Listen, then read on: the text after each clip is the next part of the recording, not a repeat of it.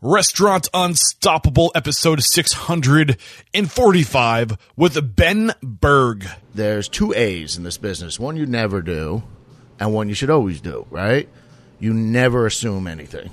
You're going to really screw up if you assume, but you got to anticipate everything. Are you ready for it factors, success stories, failures, and bombs of restaurant industry knowledge? Then, join Eric Cacciatore and today's incredible guest as they share what it takes to become unstoppable. It doesn't get easier than Cake. Cake is the point of sale built for restaurants that's easy to set up and use. With cloud based access from any device, 24 7 customer support, and a lifetime access to Cake University, how could you not love Cake? To learn more about Cake point of sale, head over to trycake.com slash unstoppable. And because you're a restaurant unstoppable listener, you will save $750 off activation. Again, that's trycake.com slash unstoppable unstoppable. For years, restaurant owners have been pleading for more integration in their restaurants, and they finally got it. Restaurant 365 is a cloud based, all in one, restaurant specific accounting and back office platform that seamlessly integrates with POS systems, payroll providers, and food and beverage vendors. Head over to restaurant365.com slash unstoppable and qualify for 30% off implementation and a free inventory build in Restaurant 365, a value of $5,000. Here is a statistic for you. 89% of all guests will research a restaurant online before dining out. So you've got to start thinking about how you can extend your in-house hospitality and attention to detail to the online world. Bento Box is a great place to start. They will develop a restaurant website that not only leaves lasting impressions with your guests, but also provides hospitality focused tools that are proven to drive revenue online and guests into your restaurant. Sign up today at Get bento.com slash unstoppable and save up to $1,500 on initial setup for your new restaurant website. Get on it. With excitement, allow me to introduce to you today's guest, Ben Berg. Ben, my man, are you feeling unstoppable today? I don't have a choice, right? I like it. Uh, so, born in New York City, Ben Berg has been in the restaurant business for over 17 years, working for upscale steakhouses in Las Vegas, Mexico City, and his hometown. Prior to his career in restaurants, Berg received a Master's of Hospitality Management from Cornell University and a BA in Art History from Tulane University.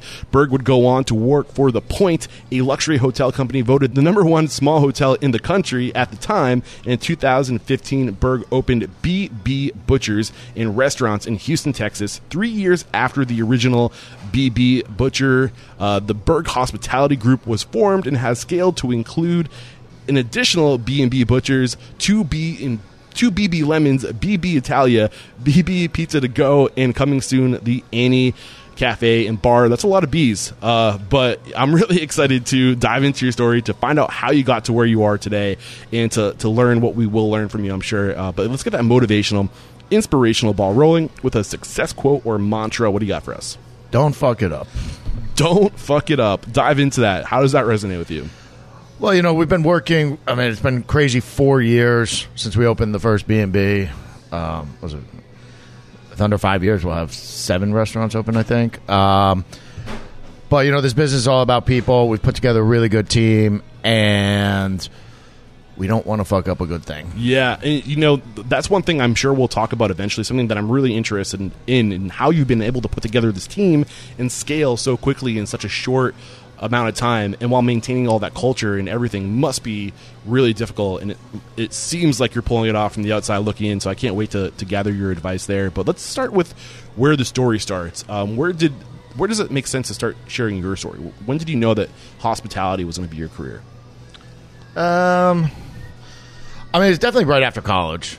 Um, which college was that Tulane. Okay, yeah. I mean, I, I, I um, I got a job in a bar when I was in school. Um, this sounds horrible, but it was mainly to like kind of escape a very needy girlfriend. okay And uh, yeah, I, I, didn't, I didn't have the balls to be like, hey, can I just go out with my friends tonight? So I uh, my roommate was working at a bar. I got a job. I was I started off bouncing the first night, and you know it's in New Orleans, so the the rules were a little different then. And I think what was it when so I was a, ID checker, and if you went on the early shift, right at like eight a.m. Uh, eight p.m., you uh, you were allowed to drink like the premium alcohol while you were working. Okay. And then from midnight on, because you we usually didn't get off till like six a.m. Um, you had to drink the well. And I think that I think at the time I was drinking like Jack and Coke or something. This is like 2000, just for uh, like reference. ninety. I graduated in two thousand, so it was probably ninety eight. Gotcha. And uh, I think I got so drunk I was IDing people on the way out. But then you know moved up to bar back and bartender, and then help managing, and um, and I was ready to graduate. And I really liked it. I'd stay during the summers because I transferred there and was working in other restaurants in the quarter, and um, I enjoyed it. And I didn't really know what I was going to do. I thought oh, I could take the LSATs or do something, become a lawyer. And I spoke to my dad. He goes, "Well, you like this? You know, you seem to like the hospitality thing, the bar." And I was like, "Yeah, I do like it." So, So, what was it about the hospitality thing? What what sucked you in? What, what well, was, I grew growing up in New York City. I had a lot of friends. Uh, actually, I think almost all of them went into finance. Okay. or Wall Street, whatever. And I had worked summer jobs at floor of the Stock Exchange. Uh, maybe that's what I was like a delivery boy. Basically, when you work on the New York Stock Exchange for like a two dollar broker, my day was I knew breakfast. I had to get all the egg and cheese sandwiches for him. I like my day was just by the eating habits Yeah. of my bosses. So. Gotcha.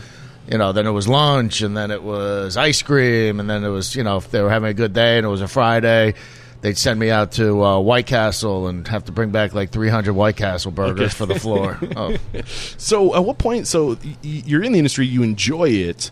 Um, when did you start living intentionally to start building like a career and building a reputation for yourself? Well, I mean, I went straight to work. I started off as a bellman at the Lake Placid Lodge, which was the same owners as the Point. So this time, so now you're out of Louisiana. You moved back to, I went to the Adirondacks, You went back to New York, right? New York, yeah, Up. upstate. Upstate. Yeah, the Adirondacks, a gorgeous place. So, what, what brought you there? What made you choose that location? an opportunity for the Lake Placid Lodge and the Point. I mean, they Okay. were Relais Chateaux properties. In this business, I think it's always great to start way up high because you can always bring it down. But if you don't know the top and how the top works, like that's you know you know everyone talks about hospitality and service, right? Service you can teach. Mm-hmm. Hospitality you can't. Um, the top top places they live and breathe hospitality. Yeah, and I love that. It's the it's the primacy law, right? The law of Right. primal, or whatever that that saying is. But basically, the the idea is that whatever the first in, influence is, is what the standard is going to be. It's what you're going to expect. So if you set that bar high from day one, it's going to be that much easier. You don't Right. have to like get rid of the bad habits and c- constantly try to become better because you're starting from the top, and it's just Yeah. that much easier. Um, is that kind of what is? Am I picking up what you're? Yeah. I mean, I think. I, I, think- I mean, you always want to strive for the absolute best. Now, now, is, is- does that need to be in every concept? No, but I mean, I don't know. I think it's incredible. You look at Chick Fil A; right. they touch tables at Chick Fil A. Obviously, somebody in that company looked at, wow. I mean, a steakhouse or a top restaurant managers walking around asking how your meal is, Yeah. or may I offer you something? Chick Fil A, they do that. It's incredible. So this is the uh, Point Hotel Group, right? It was called at the time. It was called the Garrett Hotel Group. Okay. Uh, they owned the Point, which was an old Rockefeller Great Camp on Saranac Lake, Lake Placid Lodge, um, which was on Lake Placid. So, so let's get specific. Who who are some of the people that were really influencing you? Because you were there for a few years, right? Because it was, I think, I have written down it was like 2006 when you went to Cornell University. Yeah, so, so- you had a good chunk of your. I, I was with them basically from 2000 to I think around 2003, four. Okay. I'd moved down and opened up another property with them in South Carolina. So reflecting back at your, you know, four or five years with the or whatever it Uh-huh. was with these with this group. Uh, this hotel group. Who were the people that really stand out as far as who taught you the most, or who impressed you the most, uh, who you had the most admiration for because of their respect or whatever? I mean, there's two people. One is still, I would say, if you talk about mentors, I still call this guy every day. Not every day, but, you know, questions or anything. Um, this guy, Mark Stebbings, who was actually, he got me more into the fine dining side of restaurants. Um, and then the original COO, this guy Philip Wood, who uh, an incredible hotel guy. Okay. So, Um, so what did Mark teach you? And Mark taught me everything from service to, you know, how, how, how to treat employees, how to motivate. You know, the big thing in this business is we're so employee heavy, right? And to be successful, you got to take people from all walks of life and then stick them together in a high intensity environment um, where you also have to kind of say, you know, you don't matter really. The guest matters. Um, and everything we do is for the guest. Right? So he taught you to, to, to take the attention off of yourself and put it on the guest and make Yes, it about the guest. 100%. Um, he also you, you mentioned he, he taught you how to how to treat employees. Get specific. What what's paint that picture of what treating your employees. Well, I mean, the main like. thing. I mean, so I, I mean, this was. I don't say it was owned by Americans, but it was run in a really European way. Okay. So if you don't know, European restaurant and even hotels, it's a grind. I mean, they you don't get paid well. You work tons of hours. You're usually not clocking in. You're not supposed to be clocked in for all your hours, right? I mean, all that's changed now. But Yeah. at that time, I mean, when I I moved down to South Carolina with them, and I was assistant food and beverage director for this new hotel they were opening, and I did the math. I was making less than six dollars an hour, Wow. which is brutal. but I've learned. I learned what not to do, but I also learned how they motivated me anyway. How did they motivate you anyway? Because you didn't have, you didn't have, there was no, there was no idea of failure, right? It had to go on, and that's the thing about a restaurant or a hotel. You don't, people are there. Yeah. you just can't turn it off. If it goes, if things go south, you don't just say, Yeah. "Okay, we're done," and you all need to leave now. It's like Right. you got to recover. You, you, know? gotta. You don't Yeah. Mm-hmm. have the option. Um, but like Mark Stebbings, who at that time was the dining room manager at the Lake Placid Lodge, he went on to be general manager of the Point and opened up other places. Now he's general manager of Miraval in Tucson. Um, but he just has a way with people. You know, probably the biggest thing I pulled from him is watching him talk to me to motivate me, and then he could go over to somebody else and talk to them in a different way, right? Because not everybody reacts to the same thing. Yeah. And if I have, I mean, now, I don't know, I have probably 25, 30 managers, I, they're all different. Yeah. And, and, and they all react differently to things. So, um, so what I'm hearing is extreme emotional intelligence, being able to be that chameleon Right. and adapt to each person's uh, level, where, where they're at emotionally, and matching them and handling them and their special needs, uh, tailor tailor fit handling, basically. Uh, so, anything else worth, mentioning about Mark before we talk a little bit about Philip Wood and what he taught you? Yeah, I mean, Mark is just awesome. He just has a way with. He gets hospitality. He gets people. He also know. You know, I think it's one of our successes and what we keep striving for. Always teaching to evolve. The world changes. Guest preferences change.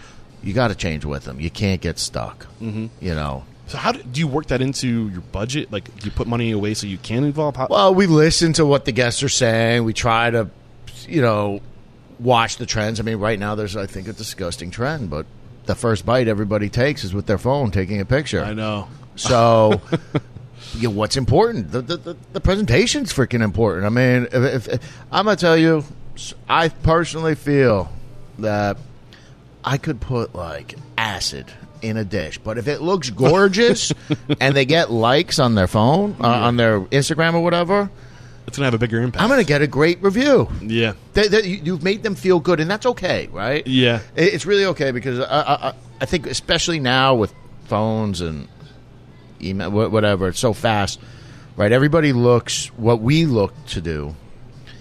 You know, it's always about the experience, right? And everything's experience, the way you decorate and put everything uh, together. But it's about a moment. So if I, you know, if you can create a moment for each guest at your table, that's what they're looking for. What's your favorite way to create a moment? Ah, it's all different. I mean, you pick up on something. You know, ho- honestly, it's just bringing out a, a cookie to a little kid at a table, and it, what that does for the parents or something like that. That you, you just pick up what's going on on the table. Yeah. I mean, Mark, he used to teach me when I was doing dining room management with him. We had this like exercise where we just stand in the corner and you'd glance over the room, and he'd say, "Okay, tell me what's going on on every table right now," without even talking to them, picking up on on if a couple's staring into each other's eyes. Okay, now they're in love, right? Mm. Don't bother them. You know, give them service, but stay away. If they're not talking to each other, right? Like Yeah. maybe we got to go in and uh, Yeah. liven it up. I got you. Um, a bunch of business guys, right? Get their ego going. Yeah. Right? I mean, you know, I, I tell people steakhouse, steakhouse, we don't really serve steaks all the time. We sell ego, right? I mean, you've made it in life. You can afford that $60 steak and big bottles of cab. Yeah. And, and we want you to feel good. Like, it's important you're here. Yeah. So what I'm hearing is just be receptive of the, the room, take everything in, and then create custom fit uh, experiences for each individual that's in that room, and you do that by by exceeding expectation, right? By doing what's not expected. When you do something that's not expected, that's a moment because it becomes memorable. Well, it's like I, I learned two things. Like, One, I learned from mistake, right? But uh, there's two A's in this business. One you never do, and one you should always do, right? You never assume anything. You're going to really screw up if you assume. But you got to anticipate everything. Yes, I love it. The two A's. That might be the title of today's episode. I love it. So, uh, have we talked about Philip Wood? Was that Philip that taught you that? Or No, no. I mean, Mark? everything was really Mark. Philip was like the big boss man. Okay. Um, unbelievable operator. I mean, I think he's been the GM of some of the top properties um, in the United States, probably in Europe as well. Um, but he taught me that real professionalism in this business. You know, because especially Europeans, they look at hospitality as a profession. Yeah. And I think he installed in me the faith that this is a profession. You know, a lot of places in America, Pride, like, right? yeah, pride in it, and this is something. You know, it's it's like being on Wall Street or being a lawyer. It, it- it's real. Mm. Whereas I feel in the United States, you know, obviously now TV's kind of screwed it up, but chefs are stars and whatever. Everyone, I mean, websites get clicks. I mean, restaurant articles and food news just sells, Yeah. right? People are interested in it, but um, you know, being a server is a noble job. Absolutely. You know? it takes a very special person. Yeah, and you can make a well. lot of money. Absolutely, absolutely. Especially if you get those regulars that come in, not just to that restaurant, but they're coming into the server. You're making Yeah. that restaurant money because of who you are.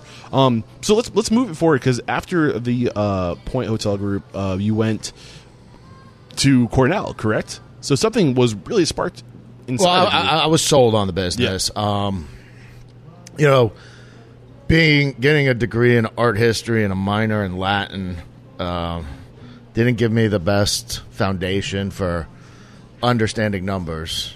Um, but I had a lot of interest in it, and I knew to move on. Listen, I I, I could be like modest and say, or, you know, I had the hospitality thing. I knew I had How'd you know? because I enjoyed it because it mm. made me happy to make mm. people feel good. Like, like when you look for things, how can I make this guest experience better? And then you go home with this high mm-hmm. that wow, I killed that tonight. You know you have it. I love it, man. You know, Um, so, what were the big lessons you learned at Cornell? That how did Cornell set you up for success? What would have happened the if you didn't go to numbers Cornell? matter, man. Yeah, yeah. I mean, spreadsheeting, really forecasting properly, living by budgets.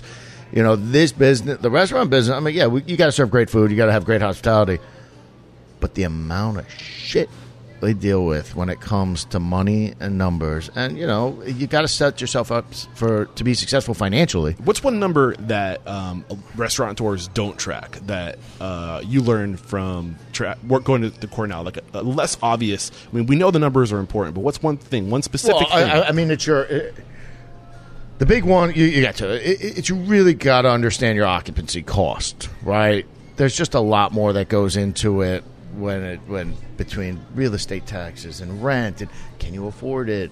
You know, do you have the money to go for six months while you're building a business, right? I mean.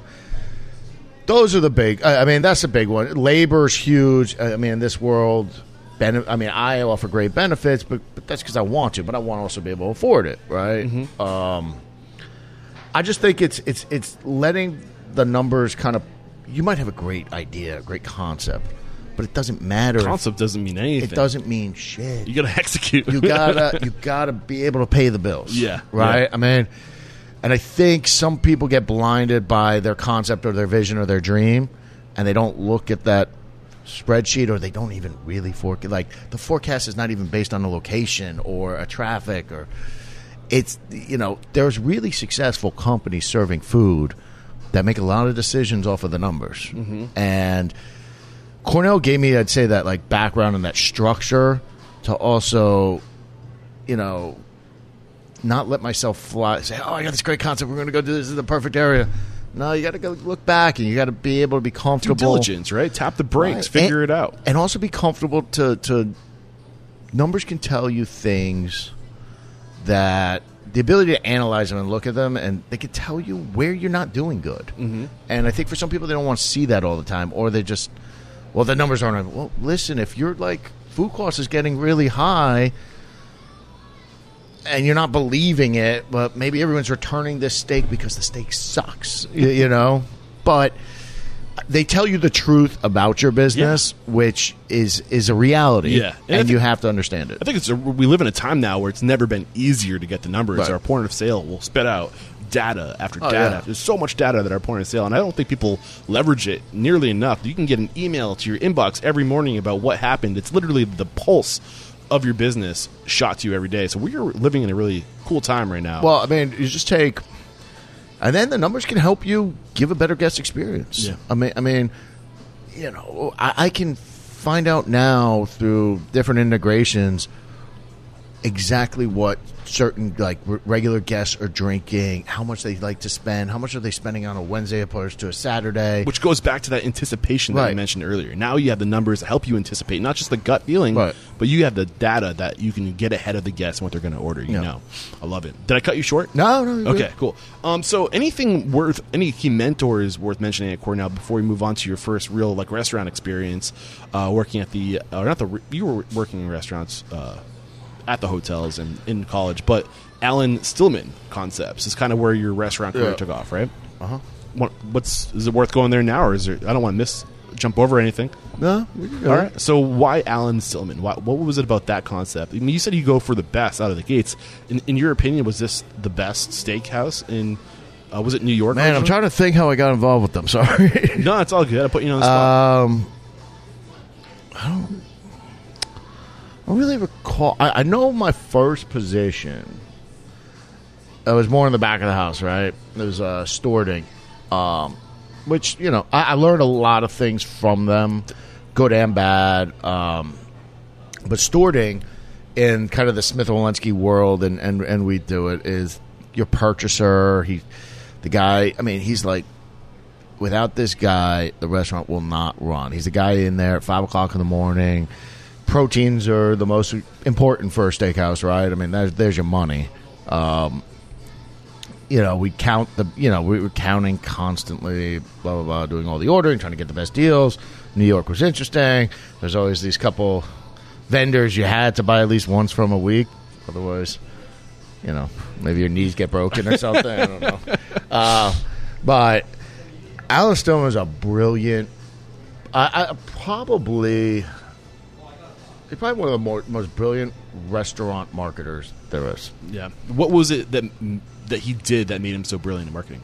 Ah, he just had a way to capture people. I mean, he, he had no problem telling. So I mean, I mean, Smith Wollensky. Take Smith Wollensky. Do you know the history of Smith I don't, but Okay. um, you, you're you know piquing my interest. You, you know, he comes out. You know, he started TGI Fridays. Okay. All right, and TGI Fridays started with a place called Mondays. Okay. right? And he he was an insurance salesman. I know he lived over on First Ave in the '60s because I know that's where he then the building he met his wife in is also where he put his office in eventually. Um, there was a bar right across the street. There was like you know old kind of New York bar with you know saloon shit. He walks in it goes to the guy. You know, you know. There's a lot. I think it's like all the Pan Am like stewardesses were living in his building. Okay. And he goes, yeah, there's so many young women around here. Why, why don't you like maybe put some at that time like Tiffany lamps in here or make it kind of like fun? Appeal to the demographic. Yeah. And the guy goes, hey, why don't you? You want to buy the damn bar? Yeah, you know. And now, is this Mondays or is this? This was Mondays. Okay. And he uh five thousand dollars I think he borrowed from his parents and he bought the bar and he called it Mondays and he went on to have Tuesday, Wednesdays, Thursdays and I mean, just looking at that, I mean, I feel like it when you I feel like Pete, like when you say he's a great marketer, so he knows to appeal to the, He- he the knows- demographic, yes. and he's picking like even like the title of a restaurant Monday says something like people can relate. Everybody can relate to Monday. Everybody Yeah. has existed on a Monday. Everybody has existed on a Friday. Yeah. So you can you can relate to what that person might think of. Okay, on a Friday, this is what I want to be doing, and like okay, it's Friday. That's also a trigger. They say like when you're brushing your teeth, marketers they say, oh that that that stuff that you feel on your teeth, well that's plaque, and that's your cue to brush your teeth, and that's how they sell toothpaste. Well, hey, guess what? It's Friday. What do you do on Friday? Go to to. Fridays, Yeah. right? I get it. I get it. I'm picking up. Any other uh, details that you can give us as far as what he taught you about marketing? You know, have fun with it. You know, don't take yourself so seriously. You go to New York right now, he still has some things. I mean, well, what was it? I was working at one of his steakhouses, Maloney and Porcelli. Right. Well, I love the way he came up with Smith and Wollensky. So he wrote this whole story. You know, he got this, the original place on 49th and 3rd, and I guess they were doing a press release or something like. I mean, my PR people would probably kill me if I just made up a complete bullshit story. But he, he came up with this whole thing about the, you know, two German families and the Wollensky family and the Smith family and blah, blah, blah, blah. It was all bullshit. You know how he came up Yeah. with the name? No. The New York City, the, the Yellow Pages. Okay. He was just flipping through, saw two names, put it, said, wow. But he's writing the story, works. and that, yeah. like people are hardwired. and to he pick up on nailed the New. York, and the New York Times bid on it. And then they like wrote when they found out they were duped. You know they were, but that made it even bigger. Yeah, right. I any, mean, any press is good press. They say he, he would bring out whole sides of beef on the corner of 49th and 3rd Avenue in Manhattan and just start cooking it. I mean, when when when I remember Maloney Porcelli, I was actually a manager there at the time. The, across the street from the restaurant, it was a great, great uh, location. You had Palace Hotel here, Waldorf across the street, but the the city was doing some major tunnel work and they had to go 100 feet down right across the street from the restaurant. So we had this huge hole there for like three years. I mean, explosions would be going off, the restaurant would rattle, you know. And he starts putting up everywhere because Del Frisco's was over in uh, Rockefeller Center. He starts putting up these things, you know. You know, our hole's bigger than theirs. You know, stuff like that. When, when when the recession hit, he got in trouble for this one. When the recession hit in 2007, he put on the website of Maloney and Porcelli a fake, uh, like you if you came in and ate right, and you know at that time it was like frowned upon to like take out clients right, Yeah. and spend money at fancy places, expensive restaurants. So that he. It, the, the the website was a joke, but then lawyers took it a little too seriously. Um, making like itemized receipts from Staples or Office Depot or something for your receipt from from Maloney and Porcelli. I mean, stuff like that. It's just Yeah. fun. So you it sounds like he's just human, right? And he's, Yeah. he's always appealing to the human element. He's always considering the human element and the the socially and just I don't know. We'd like to have fun. You know, Yeah. Humans like to have fun. So anything else worth mentioning? I mean, I want to make sure we we leave plenty of time to talk about your own businesses. uh any other big lessons? Because you're with um, this restaurant group for I want to say like what? I mean, you traveled around the country in the with this group, right? Or Yeah, it was in Las Vegas. Yeah. Las Vegas and New York. Yep. And Houston, actually. Yeah, and that's how you got to Houston, Yeah, right? So yeah. is it does it make sense to kind of jump to that point now? We can jump to All that right, point. we're going to take a quick break to thank our sponsors. We'll be right back to dive into how you started your own business. Cake makes it easy. Thousands of restaurant operators are using Cake POS and loving it. With its easy, simple to use, and intuitive interface, how could you not? Cake users are achieving peak satisfaction with 24/7 customer support, not to mention lifetime access to Cake University. No wonder customer satisfaction scores are so high. Everything about Cake is simple, including its POS integration with Cake Guest Manager and Google Reservations, which basically allows your guests to book reservations or get on wait lists straight from Google Search or Google Maps. That's pretty rad. This simple integration alone has increased guest count by as much as 25%. To learn more about how Cake makes it easy, head over to trycake.com slash unstoppable. And because you are Restaurant Unstoppable listeners, you can save $750 off activation for Cake point of sale. But you have to use my links. Again, that's trycake.com slash unstoppable. All right, we are back and uh, we're just about to dive into the the your come up story as far as like how you started your own business. So uh, you're in Houston. Um, why leave this restaurant group? What's going through your mind? you know, it, it, it was my dream to have my own place. I mean, that's really, really, really the reason I left. Um, you know, I tell my managers the greatest compliment you can get as a, a, a manager in a restaurant is people ask you if you're the owner. Um, you know, hopefully it's owners that care, right? Um, but I just felt, you know, I went into this business. I think a lot, like you know, all my buddies went to Wall Street in New York, and I never felt like you created anything.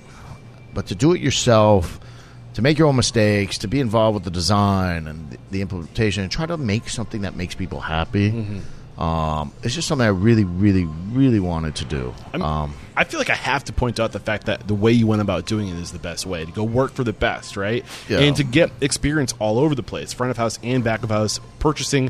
I think that's one thing people don't have any Right. experience. And then you took the time to get you know to learn the numbers, go to Cornell, so you were checking the boxes and you were you were becoming really well rounded. You were coming the, the becoming the full package, right? Then you got your brother. Uh, I don't know if this was in the back of your mind too. Uh, the the the the kid like the the chef talent. Um, were you always planning on partnering up with your, your brother eventually? I, I mean, man, when he filled out in the package. no, no, definitely. I mean, I, I'll tell you, it, it- it's awesome right now with my brother, but we're five, getting a little ahead of years ago, yeah. yeah. I mean, uh, the you know he was hardcore back of the house, and I was trying to see the whole picture, and sometimes that just Thanksgiving dinners was butting heads, you know. Yeah, but it's good to have that that that balance between to have lanes, right? Um, anyway, I think we're getting ahead of ourselves. Let's talk about uh, you make the decision. Yeah. You're in Houston. It's 2011. You're you know you're going to open your own place. Is it 2011? Mm-hmm. No, no, I moved down here in 2011. Yeah. So I'll, I'll be honest. I was, I mean, the best decision I I've made with everything was coming to Houston and suck. Uh, I wouldn't say sucking up my pride, but I was like, I'm going to go to Houston and open up my own restaurant. Why Houston? Uh, my wife is from Mexico City. I had my th- my third child was born in New York, and uh, I had three kids below the age of like four and under. It was a lot of work. Yeah. and for me, I don't mind. I- I'm really easy to move around. Um, but if I'm not living in New York City, I, don't- I could live anywhere. Like I didn't want to live in Long Island or and like this business sucks to commute. You know, Mm-hmm. you don't have normal hours. I kind of really got sick of the snow. I you know, I, I, I like to Hampshire, man, ski, but like, listen, if I want to go skiing, I'll, I'll go for a week. Well, plus know? I feel like the market um, was was was the market appealing, the the Houston market. Well, I mean, my dad had talked it up and said, "Man, Houston's booming. It's it's they're they're, they're really. I, I mean, this is a, a restaurant business thing. It- It's you need to go to places that want you. You know that that want entrepreneurs that want people to take a chance. I think Houston embraces that probably more than any other city, um, and then they celebrate it back. You know, um, but it was really it was kind of perfect destination easy flight to new york easy flight to mexico city right in the middle my wife you know growing up in mexico city they'd come to you know before nafta like Yeah. they'd come here to get diapers um, So let's get a little more granular. Uh, what about like the location, the actual physical location? How did you guys settle on the spot? here Yeah, like this restaurant yeah. Was this the the original? yeah this is the original so let's say I, I guess i started working in 2011 and you know I, I learned the likes and i'll tell you the houston market they're either the most loyal guests I've ever seen, or they can be brutal. uh, I mean, they got opinions, right? Yeah. Uh, like I always say, like New Yorkers are not that bad. Like they just don't like it. They just don't come back. But they're not gonna like let you know how badly they don't like it. Here it could go both ways. But I mean, I've been lucky. Um, I think we, uh, on the most part, we make it people happy. Um, I, I couldn't go into a strip mall. Yeah. It's just not in my blood growing up in New York, and I really did care about architecture, and and, and I- I, I think a building has to add, um, it has to add character Charm, and ambiance and charm. I mean, that's why.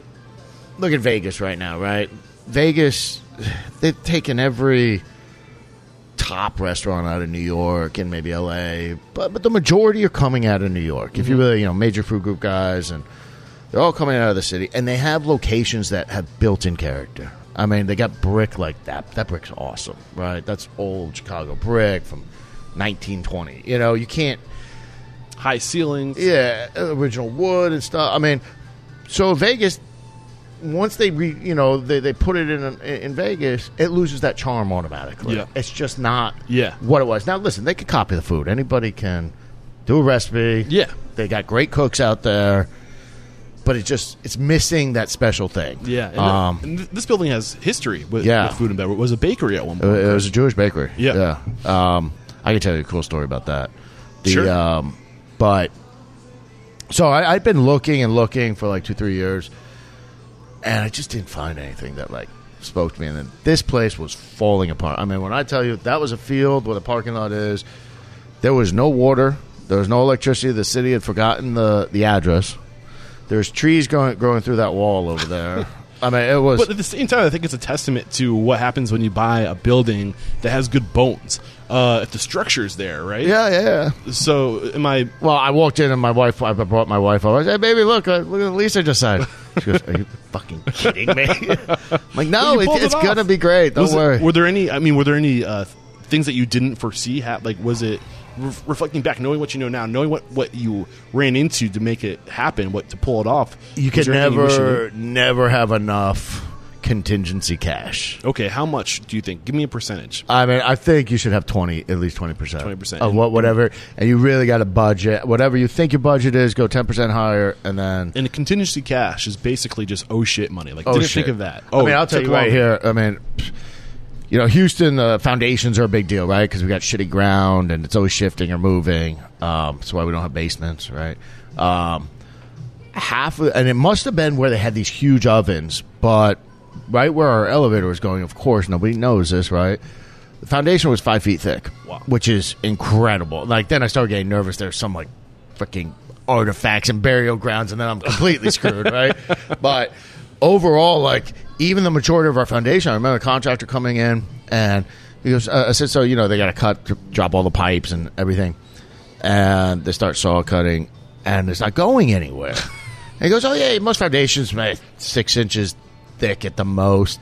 The whole freaking place was three feet thick. Wow. Two days later, I see this like machine inside that. And I looked at it and goes, oh shit, that looks expensive, you know. and I'm like, so what's this thing? do?" Oh, he goes, oh, I just took down an 11 story building with this. I was like, oh god.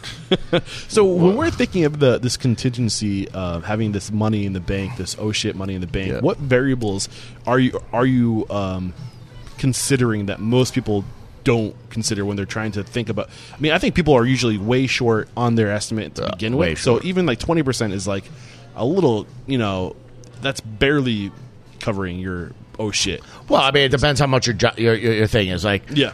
you know, I'll tell you right now, I'm doing a, a restaurant. Well, Annie, I mean, I, I want it to come in at 750. I know it's not, but I'm prepared for it. Um, so my my like budget in reality that I don't tell people is a 1000000 and then I got another 250, 200 on the side for more oh shit. Now I'm fully covered. Yeah. and I'm good. So you, when you're negotiating, you're you're you're putting into oh, the the Google card just drove by. Holy crap, that's cool. I just got distracted Mm. way too easily. um, anyway, so so basically. Be conservative is what I'm hearing. Too. Be So- very co- be so be super conservative everything. Factor in everything and come in low so you can have some wiggle room to go above. Yes, and, and Um, don't be surprised. yeah, yeah. Anything? oh, sorry. Go ahead. Yeah, no, I mean, conservative c- forecast conservatively. Yeah. You know, everything has to be the kind of. It can't go worst case because it's got to be a viable, feasible business, right? But we're living on the edge case. Yeah. that's how I like to look at it. What about investors? How did you find your investors? How so did you work those I mean, relationships? it was some was friends and family, and then which I'm kind of really I am really proud of it. That's Three investors were guests at the Smith and Wollensky here in Houston. Wow. Dive Uh, into those relationships and how you uh, form those relationships, how you, uh, I mean, I don't want to say too much. Just take it from there. Oh, I mean, it's just being in this. You know, I was the general manager, talking, being around people, helping people out. You know, and I guess they just believed in me. I mean, I asked, I, I did the business plan, I did all those steps, and said, "Hey, you know, I'm thinking about doing this. Would you be in?" Yeah, and Yeah. they jumped on it. You and know? I think that's the one of, one of the biggest lessons I've learned from this podcast is the having the mentality that you never know who you're serving. You could Right. if you have the as, you know, the aspiration, the vision, the dream of opening your own place. Treat every guest that you touch like they're your future your, your Oh, future yeah. investor because they could very well be. Yeah. and they're going to be your, your biggest fans, right? They're going to be your biggest supporters because of the relationships you develop with them. And I think one of your investors is also a, a lawyer. Did I pick? Did I, yeah, I have read one. That? One's an attorney. Yeah, so if you can Well, find I an mean, like, also- you have. This wasn't on purpose, but then I was like thinking, oh, this is like a really good way to kind of market myself. So I have one that's an attorney, okay. uh, you know, big time white collar attorney here in Houston. Another that's in the oil business. Well connected. You know, another who's construction but really big in the rodeo. And so now you're using these people. They're they're, they're your marketing team, Yeah. right? I mean, they want it to do well, but you're but you know the lawyer's going to bring all his lawyer buddies over. The oil guy's going to bring the energy people and over. if you're a steakhouse, Right. you know that's your demographic. Um, I didn't even ask. I mean, obviously, I, had to get some help from family, but I, I didn't ask my buddies in New York who are now killing it in, in Wall Street because they weren't going to really help me here. Yeah, they they're, they, they weren't no going to be proud of it. Yeah, you know, they, they're not going to bring their family and their friends. Uh, I hear what you're saying. Like, you know, do business with people in the community, Mm-hmm. right? And if those people also fit your demographic, even better. Yeah. Uh, and if those people are have a background in construction and legal, Yeah. now you're building your team. Even they're now they're more than just money. They're Right. they're advisors. Yeah. Right? They Oh, can, yeah. you know, that's so. oh, So, were you intentional when you were surrounding yourself with these? people? No, they were just. I really enjoyed their company, um, and after just talking and talking, that kind of just fell into place. Mm. But I mean, it's Houston, so well, Houston does have a lot of his lawyers and energy people, yeah, right? it's more So- more than likely in other places. Um, so, t- take us through. I mean, what what what were take us through anything? And this is your time to kind of talk about what you think. Right, what let me tell you about the table. building, though. Yeah, yeah, yeah. There's a cool story because this is also where like places matter, right? And there, there there's connections, and it's weird. So we won uh, this award by the Houston um, Preservation Society called the Good Brick Award, and they give it out annually for people that you know reutilize, you know, keep an old building. So for this one, this building was built I think in 1919 or something. It was called the Dittman Bakery, and the Dittman family, they were Jewish Polish people that came out came from New York and opened up this bakery. and really know how to pour a foundation. Yeah, really know how to pour a foundation.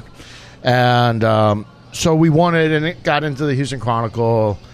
And this woman sends me an email, or she called me. She goes, "You know, I'd love to come over. I want to show you some things. I'm like the great niece of you know the Dittmans. I, I'm a Dittman or something." And I was like, and I'd love to see what you did with the building. And the, I was like, well, yeah, definitely. And she comes over and shows me articles, and she kind of explained more of the family to me. And then I'm walking her up the stairs, and she's like, is this brick original? And I go, yeah. And she starts touching it, and she starts crying. That's like another little rule. of me. Please don't cry in front of me, like especially employees. I can't handle it. I'm not good with crying. Um, she starts crying. I'm like, is everything all right? She goes, no, I'm alive because of this building.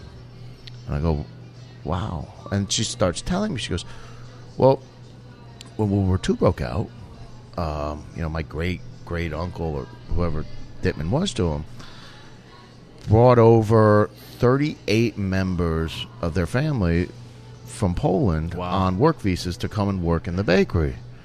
And she basically goes, if he hadn't have done that and gotten us out of, you know, Warsaw or Yeah, Poland, yeah.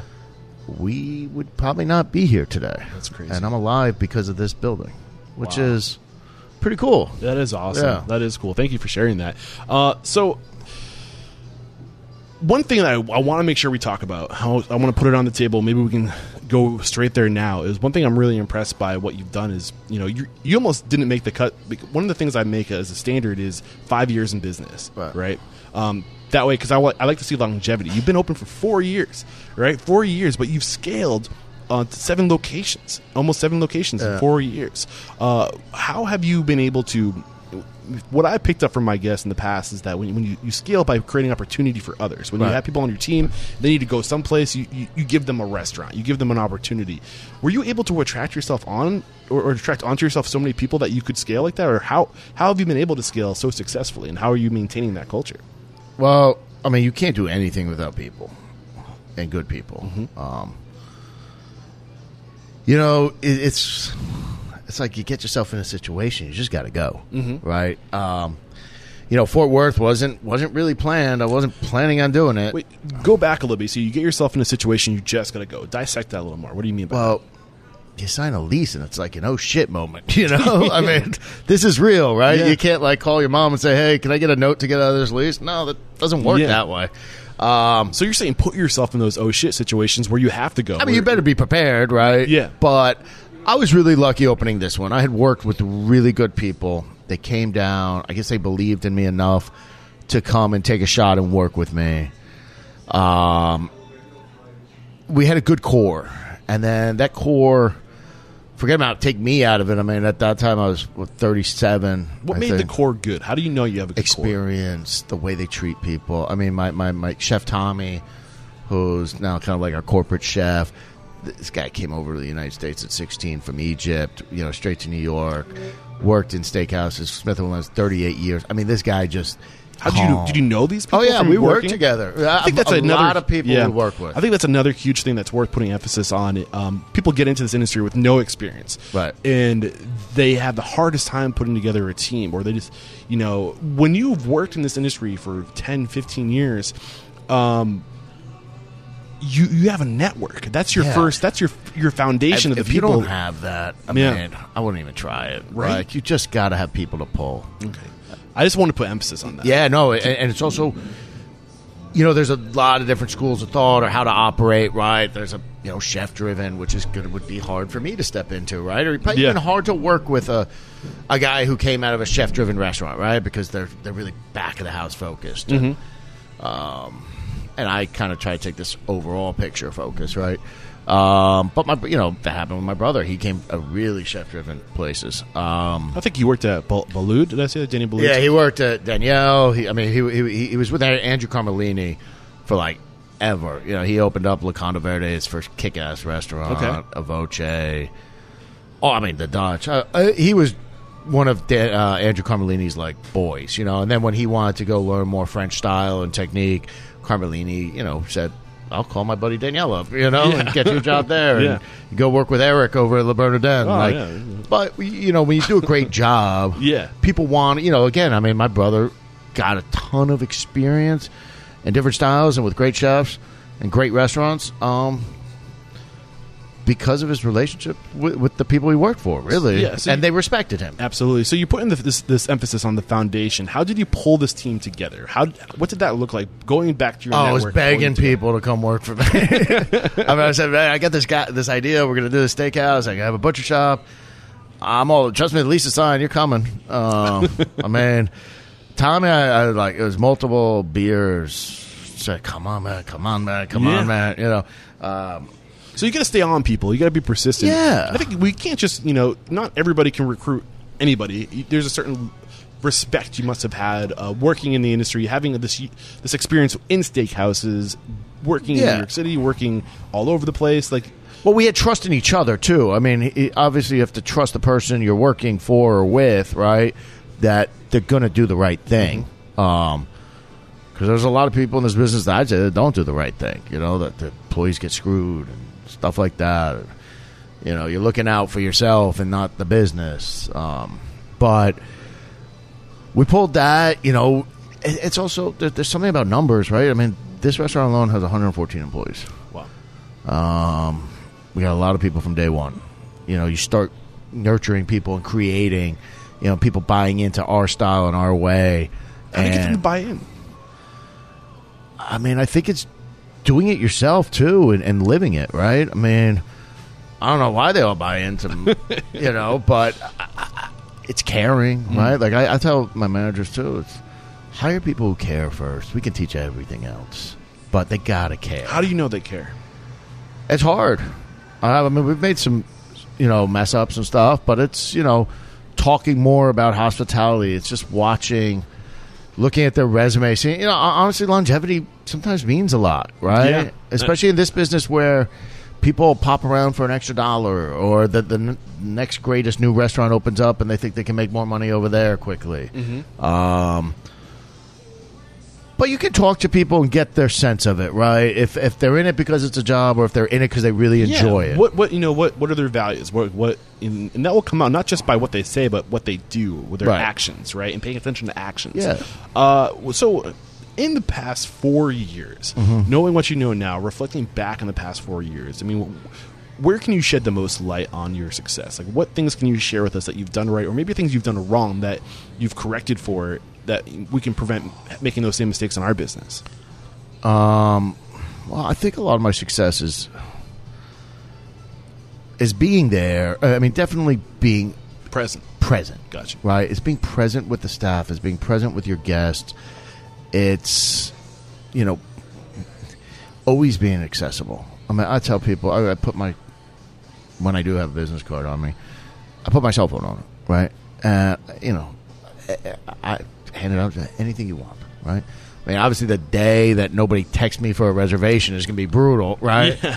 But I'm like, no, no, please. I enjoy it. One, I'm the I, I'm the owner, so I get to say yes at any time, anytime I want. Right? But um, So it's just I'm really you know, curious. You piqued my interest. Uh, what is the craziest request you've gotten? Because you've given some of your cell phone. Because you're willing to say yes. I mean, I don't know about crazy requests. You don't have any, we can skip over this. Yeah, I mean, hotels you get more crazy requests. Yeah, I think just letting people know that you're willing. Right. is I, I the mean, action. the ones that I think are crazy is, uh, you know, obviously Open Table and Resy and all this, you know, everybody writes, right? Everything's online. I think it's crazy when it's really important and you just write it down and you don't make a phone call. like, because we really want to help you and make you Yeah. special, but like the amount of things I think it's crazy that somebody would write, I want rose petals all over my table and blah, blah, blah. And they just write it. Yeah. Why wouldn't you call, like, you're proposing, give us a call. Yeah. Like, let's talk this through. We It can is crazy. really I make mean, this special. You could have one person just dedicated to like filtering and screening all these channels of communication between, like you said, Resy, Open Table, uh, e- email, you know, Facebook Messenger, Instagram Messenger. like it, you come in, it, come, it comes from everywhere now. everywhere. Yeah, They pay for it. so how do you, so how do you handle that? What what systems have you developed to make sure things aren't getting through the cracks? Well, I mean, it's it's management, right? It's it's checking it. It's the GMs looking. At, I look at everything every day. I mean, I look just recognize names. I look to see, you know, we try to look through and, and see where we can do special for some people. They give us that information. You know, Danny Meyer, they like killed that or started that real that philosophy at uh, Eleven Madison Park. What With- exactly is this philosophy you're talking about? Well, I mean, they you know, Eleven Madison Park is famous for going overboard and trying to take a piece of information about a guest evening or their plans with you and take it to the next level. Um, you know, and and then it's the follow through, it's the execution of it, right? I mean, that's where you got to people got to care about it, but there's so much information that people can give you, you know. And sometimes it's almost you got to tell helping people tell you what they want, right? Yeah. I don't mind a really yeah, I, when somebody knows what they want and how they want it. You're not like annoying to me. You're the perfect person, right? Yeah. It's when I say, "Well, how would you like your steak?" I don't know. How should I have it? How does the chef think I should? No, tell me what you want. Yeah. We want to give you exactly what you want, I hear you. right? Yeah. I mean, we did this dinner three weeks ago. That was badass, right? I, mean, I don't think it. Uh, it's kind of like one of those drop the mic dinners. I'm never going to get these four people in my restaurant ever again, right? Most restaurants will get it. it was, we, we did Mick Jagger's birthday party, Okay. and Wait, wait, uh, like le- legit, legit. That's Yeah. awesome. Keith Richards, all of them in here. Okay. and uh, And and this isn't a themed party. Like this is No, legit. this was- okay. his 76th birthday. That's crazy. and one of his handlers. I mean, he stressed me out to the nth degree. I was dealing straight with him on it, but he knew exactly what they wanted. And even though he might have changed his mind right up until like the final moment, he told us everything. Mm-hmm. And all we had to do was execute that, right? Yeah. And that made it a success. It was a big success. So how do we set our, our guests up for success? How do we how do we make that path a reality of this path of least resistance to them giving us what they want? How do we get them? How do we cue them to to, to tell us what they want? I mean, if I knew that perfectly, I would killing it even more, you know. But you know, I really think it's you know it's it's the servers at the table. It's talking to them. It's that thing I talked about before about reading from afar, about being able to like feel out the table. Um, and it's it's not being scared to talk to people, right? I mean, it's not being the best servers we have. You know, literally will explain and then ask at the same time. You know, you know, here's a steak. We, you know, you tell me how we want you to do it. It's going to be great this way, blah blah. But we want you to give us the information. Um, I got you. I mean, it's servers though. It's the people you have. It's all the What would you say your your um your what lane are you in as far as a restaurateur? Like, what do you do best, and how do you, where do you surround yourself with other people? what do I do best? Yeah. Um, I think I push. What do you mean by that? I have a sense of urgency. Okay, We don't stop. We go. I, I, I, how do you I'm learning right now. This is the hard one to let good people do their job well. say that one I more don't time? Let good people do their job well. I'm learning to let that happen because when when you're on your own and you got all the risk in the world financially and you got a family and you're like, oh shit, oh shit, oh shit, I got this restaurant. Yeah, you got to be the shot caller, right? Um, but now, with great people around me, I hire them and I have them around me for a reason. Let them do their job. Yeah, you know. So, I love that. Um, you said what you do is you push. How do you push people without pushing them away? How do you find Well, that? no, line? it's it's. I have a vision. I think you know they see it. A lot of times they want me to communicate a little better, right? Pull it out of my head. Mm-hmm. Yep. Um, but we're having fun doing this, right? Okay. It- it- we're always having fun. We're going out to meals. We're laughing, right? But w- we're not going to stop. And I think people know that this is happening no matter what you do. You know, so let's be proud of what we're doing. so you create that sense of urgency. Yeah, yeah. I mean, listen, that's a New York thing, right? Urgency. I mean, Yeah. sometimes in the South, things are like, oh, let's go, let's speed it up here. So you're the one that's you know your foot's on the accelerator all the time. You're setting Yeah. the pace. Yeah. Right. Yep. Um, how do you do that without pissing people off? How do you do that with Knowing how to motivate people, knowing how to talk to people differently. I mean, back You to know, full circle, back full- to the yeah. beginning? It's knowing how to read people, how to get them going. I mean, my chef Tommy, who I know his brain's always going, and I know he's in his garage smoke. Well, he just quit smoking, thank God. But uh, you know, I know at night he's thinking of how we're going to get this done. Mm-hmm. I'm not going to in the middle of the day. I'm not going to go, Tommy. So what are we doing? I know tomorrow he's going to tell me. So the other But- thing that that you said that you're uh, getting better about right now is delegating, basically, and getting out of the way from letting the people you surround yourself do their thing. Yeah. How have, I'm sure that is relatable to a bunch of people listening to this. So how have you gotten better? You said you still got work to do, but you've gotten better. What what's the conversation dialogue I, I, like? try to step out. Yeah. literally. I mean, I, I want to know, but like I just hired. He was my GM in Fort Worth, and he, he, he's a king. Um, but he's a great motivator. This guy Darren McDonald, and he's been in the business for forty years. Um, and we just brought him on to be the the um, like director of operations, right? Because I, I I was failing my GMs by I thought I wanted to be, you know, the GM's got to come to me, right? I was failing them. I don't have the time. I'm building a restaurant. I know they don't want. They think they don't. They're going to bother me with silly questions. So I, I felt I was failing them. I wasn't there to nurture and help them. And Darren's come on and, I, and Darren. I mean, but he's this guy's a pro, right? He goes, Ben, I got to make decisions. I'm not doing this damn job. And I said, yeah, Darren, that's why I want you. I, I, I can't make every decision, and it, and it's not fair to the company. It's not fair to the people. You know, and people love you. So let's I go. love it. I love it. Um, so one question I want to start asking all my guests. Mm-hmm. Uh, the, the mission statement is to inspire, empower, and transform the industry. So how have you transformed personally? Who were you uh, four years ago, or maybe even 17 years ago when you got into this industry compared to who you are now? How have you transformed? That's a tough question. I Yeah, should I have. I I, should have read that one I don't- earlier. I don't- I don't ask the practiced easy questions. Yeah. um, I would say, I think I believe in people a lot more than I did before. I think, and my dad told me one thing. I got screwed over on something with a partner, and he gave me. He, told me, Ben, you can't stop trusting people. And then I took that even farther, or further, with my employees everywhere. I truly believe my dishwasher has something to offer. I, everybody here, we got to pull it out of them, but I really believe in people. Yeah. You've got to extend trust before you Yeah. can receive it. And I think that's one thing. People who are jaded, who don't trust anybody Yeah. because the world's out to get them, maybe you're not getting anything because you don't trust anybody. Right. Maybe you're, you're, you're, you're the cause, right? And, and once you flip it around and you start trusting and believing in others, it's amazing how it's a two way street. Yeah. Um, awesome stuff. I've loved this conversation. We're going to take one more quick break to thank our sponsors, and we're going to bust out a quick speed round.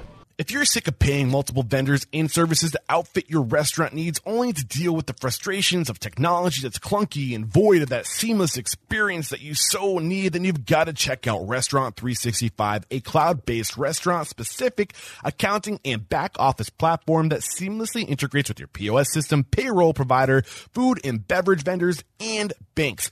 With Restaurant 365, you'll have real-time reporting and analysis to make the best and most data-driven decisions. No more guessing. Other features include detailed daily and labor data from your POS system, accounts payable automation, automated bank reconciliation, incorporated inventory management with guidance on reducing your food cost, and scheduling features to reduce labor costs and engage your employees, all saving you time, money, and headaches. Take action today and find out how Restaurant 365 is saving restaurant owners up to 5% on prime costs. That's awesome. Head over to restaurant365.com slash unstoppable and qualify for 30% off implementation and get a free inventory build within the system, a value of 5K.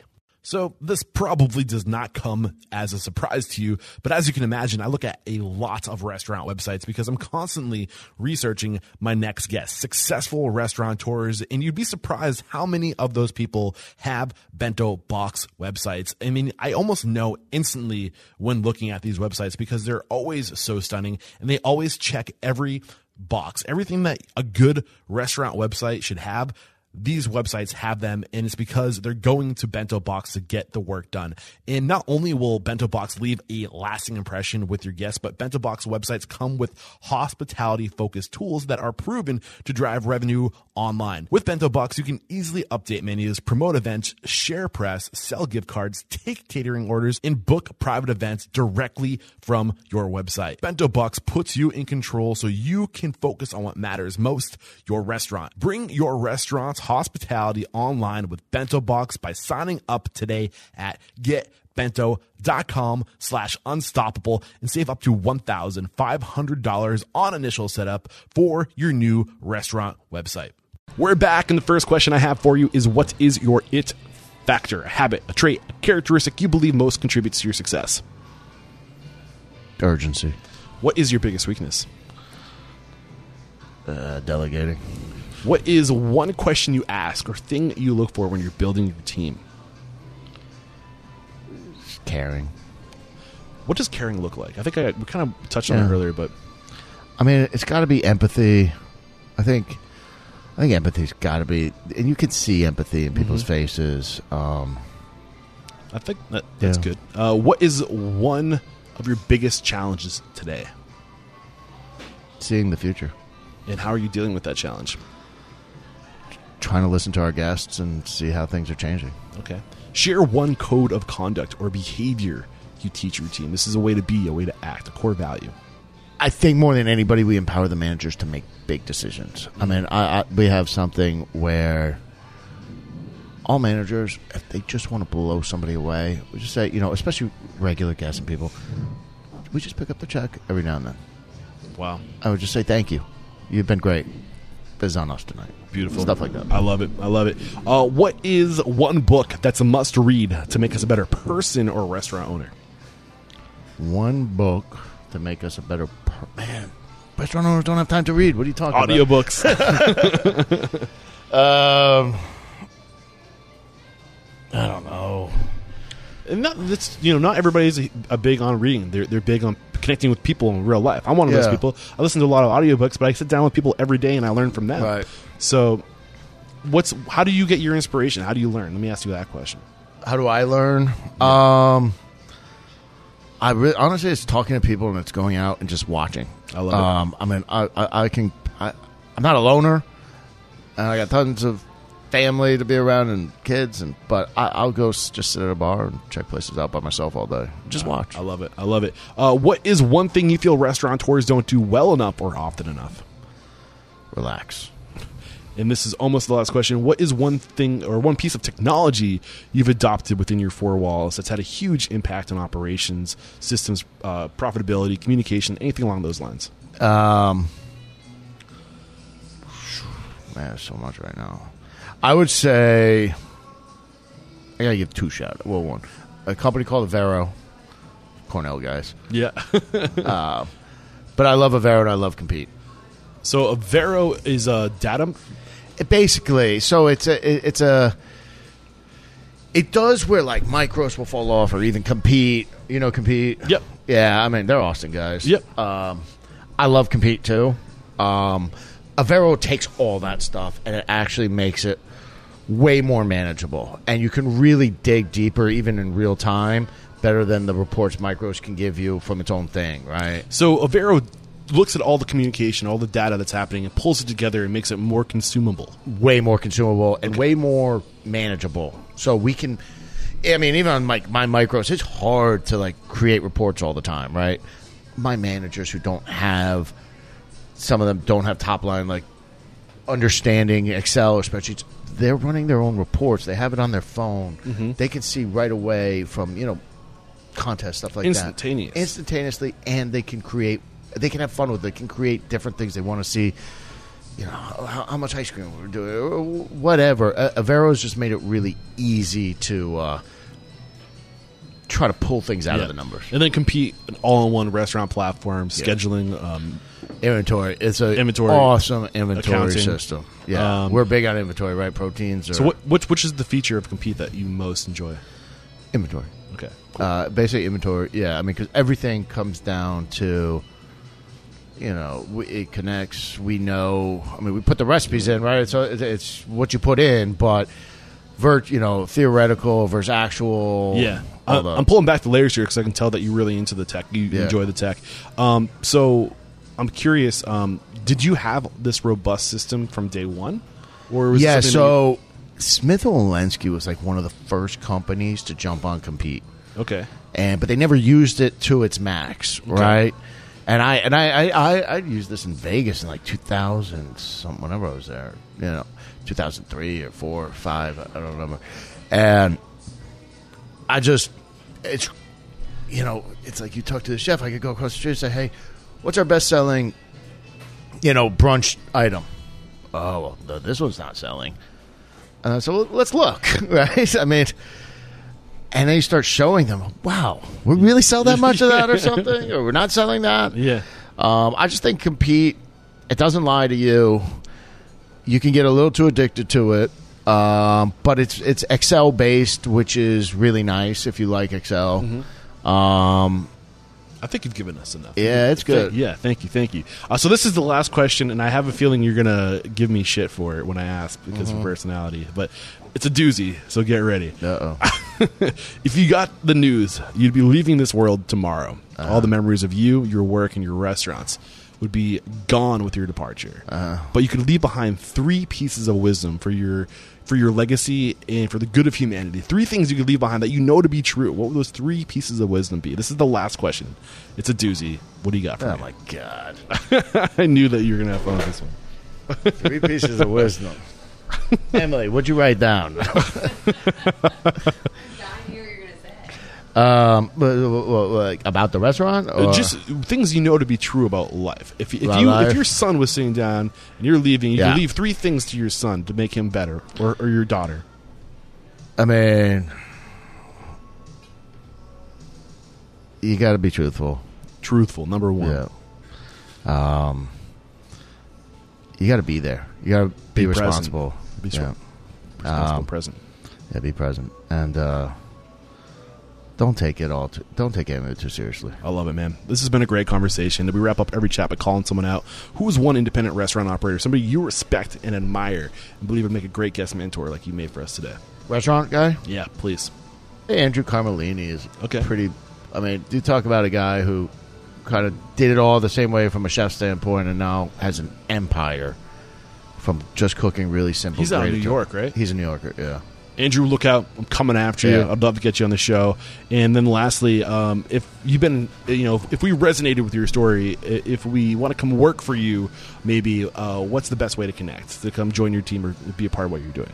Um, I think we have a jobs thing on the website. Um, Um, BergHospitality.com. Or yeah, right. But every restaurant jobs at berghospitality.com. I'll link to it in the show notes. Uh, and again, just stop in, man. Right? this is episode 645. Head over to restaurantsunstoppable.com slash 645. I'll have a summary of today's discussion as well as a link to any tools or services, books recommended. And again, uh, Ben, just thank you so much for taking the time to, to work me into your schedule, to sit with me, to share your story and your knowledge and your mentorship. There is no questioning, my man. You are unstoppable. Boom. Cheers. All right, there we go. Another episode in the archive here at Restaurants Unstoppable. Just a quick reminder that on September 3rd, I am going to be hosting a live webinar with Casey Anton. Head over to restaurantunstoppable.com slash profit first to register for that webinar and get all of your profit first money management system questions answered and to really dive into what makes the restaurant industry unique when it comes to using the profit first system. Get that big picture, hang out with us, and it's really important, guys, that you have a system to manage your, your money. Um, this is probably one of my biggest challenges. I am going through the process of implementing the Profit First Money Management System for my own business, and we can go through it together. So again, head over to restaurantunstoppable.com slash profit first and come hang out and learn all about the Profit First Money Management System. Peace.